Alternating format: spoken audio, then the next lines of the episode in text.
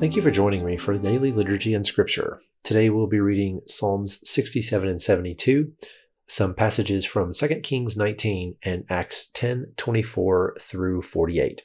Before we begin, let's say together the Apostles' Creed. I believe in God, the Father Almighty, creator of heaven and earth. I believe in Jesus Christ, his only Son, our Lord. He was conceived by the Holy Spirit and born of the Virgin Mary. He suffered under Pontius Pilate was crucified, died, and was buried. He descended to the dead. On the third day he rose again. He ascended into heaven and is seated at the right hand of the Father.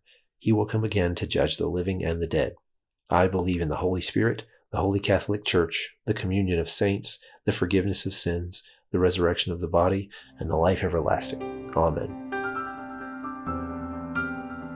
Psalm chapter 67. May God be gracious to us and bless us, and make his face shine on us, so that your ways may be known on earth, your salvation among all nations.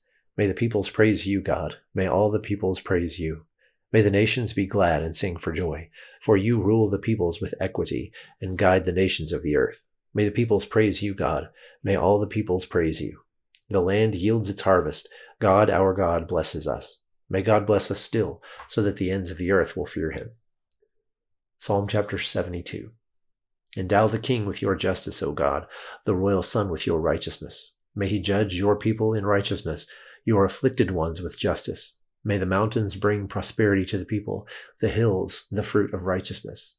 May he defend the afflicted among the people and save the children of the needy. May he crush the oppressor. May he endure as long as the sun, as long as the moon through all generations. May he be like rain falling on a mown field, like showers watering the earth. In his days may the righteous flourish, and prosperity abound till the moon is no more. May he rule from sea to sea, and from the river to the ends of the earth. May the desert tribes bow before him, and his enemies lick the dust.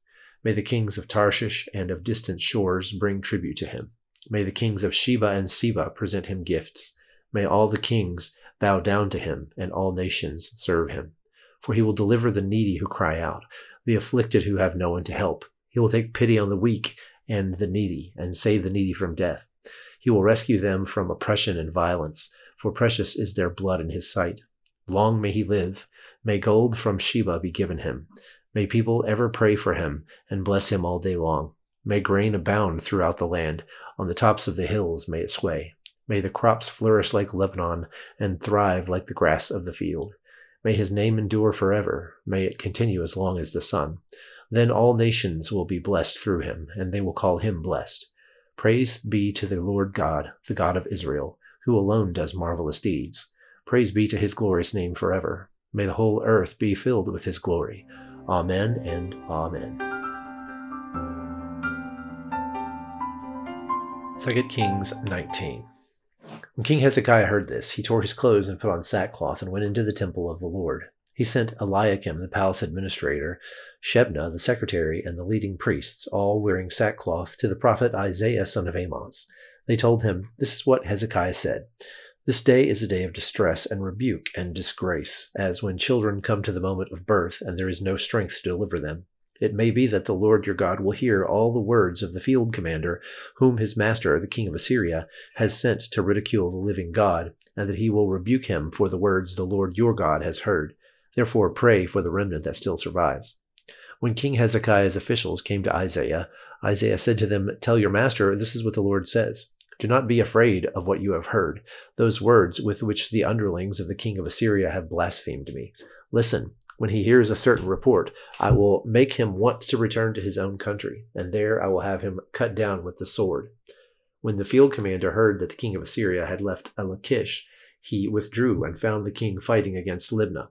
Now Sennacherib received a report that Tirhakah, the king of Cush, was marching out to fight against him. So he again sent messengers to Hezekiah with this word Say to Hezekiah, king of Judah, Do not let the God you depend on deceive you when he says Jerusalem will not be given into the hands of the king of Assyria. Surely you have heard what the kings of Assyria have done to all the countries, destroying them completely. And will you be delivered? Did the gods of the nations that were destroyed by my predecessors deliver them? The gods of Gozan, Haran, Rezeph, and all the people of Eden who were in Telassar? Where is the king of Hamath or the king of Arpad? Where are the kings of Lair, Sepharvaim, Hena, and Ivvah? Hezekiah received the letter from the messengers and read it. Then he went up to the temple of the Lord and spread it out before the Lord. And Hezekiah prayed to the Lord, Lord, the God of Israel, enthroned between the cherubim, you alone are God over all the kingdoms of the earth. You have made heaven and earth. Give ear, Lord, and hear. Open your eyes, Lord, and see. Listen to the words Sennacherib has sent to ridicule the living God. It is true, Lord, that the Assyrian kings have laid waste these nations and their lands. They have thrown their gods into the fire and destroyed them, for they were not gods, but only wood and stone, fashioned by human hands. Now, Lord our God, deliver us from his hand, so that all the kingdoms of the earth may know that you alone, Lord, are God. Then Isaiah, son of Amoz, sent a message to Hezekiah. This is what the Lord, the God of Israel, says I have heard your prayer concerning Sennacherib, king of Assyria. This will be a sign for you, Hezekiah. This year you will eat what grows by itself and the second year what springs from that. But in the third year sow and reap, plant vineyards and eat their fruit. Once more a remnant of the kingdom of Judah will take root below and bear fruit above. For out of Jerusalem will come a remnant, and out of Mount Zion a band of survivors. The zeal of the Lord Almighty will accomplish this. That night the angel of the Lord went out and put to death 185,000 in the Assyrian camp. When the people got up the next morning, there were all the dead bodies. So Sennacherib, king of Assyria, broke camp and withdrew. He returned to Nineveh and stayed there. One day, while he was worshipping in the temple of his god Nisroch, his sons Adrammelech and Sharezer killed him with the sword, and they escaped to the land of Ararat. And Esarhaddon, his son, succeeded him as king. Acts 10 24 through 48. The following day, Peter arrived in Caesarea. Cornelius was expecting them and had called together his relatives and close friends. As Peter entered the house, Cornelius met him and fell at his feet in reverence, but Peter made him get up. Stand up, he said. I am only a man myself. While talking with him, Peter went inside and found a large gathering of people. He said to them, You are well aware that it is against our law for a Jew to associate or to visit a Gentile. But God has shown me that I should not call anyone impure or unclean. So when I was sent for, I came without raising any objection. May I ask why you sent for me? Cornelius answered, Three days ago, I was in my house praying at this hour, at three in the afternoon. Suddenly, a man in shining clothes stood before me and said, Cornelius, God has heard your prayer and remembered your gifts to the poor. Send to Joppa for Simon, who is called Peter. He is a guest in the home of Simon the tanner, who lives by the sea. So I sent for you immediately, and it was good of you to come. Now we are all here in the presence of God to listen to everything the Lord has commanded you to tell us. When Peter began to speak, I now realize how true it is that God does not show favoritism, but accepts from every nation the one who fears him and does what is right. You know the message God sent to the people of Israel, announcing the good news of peace through Jesus Christ, who is Lord of all.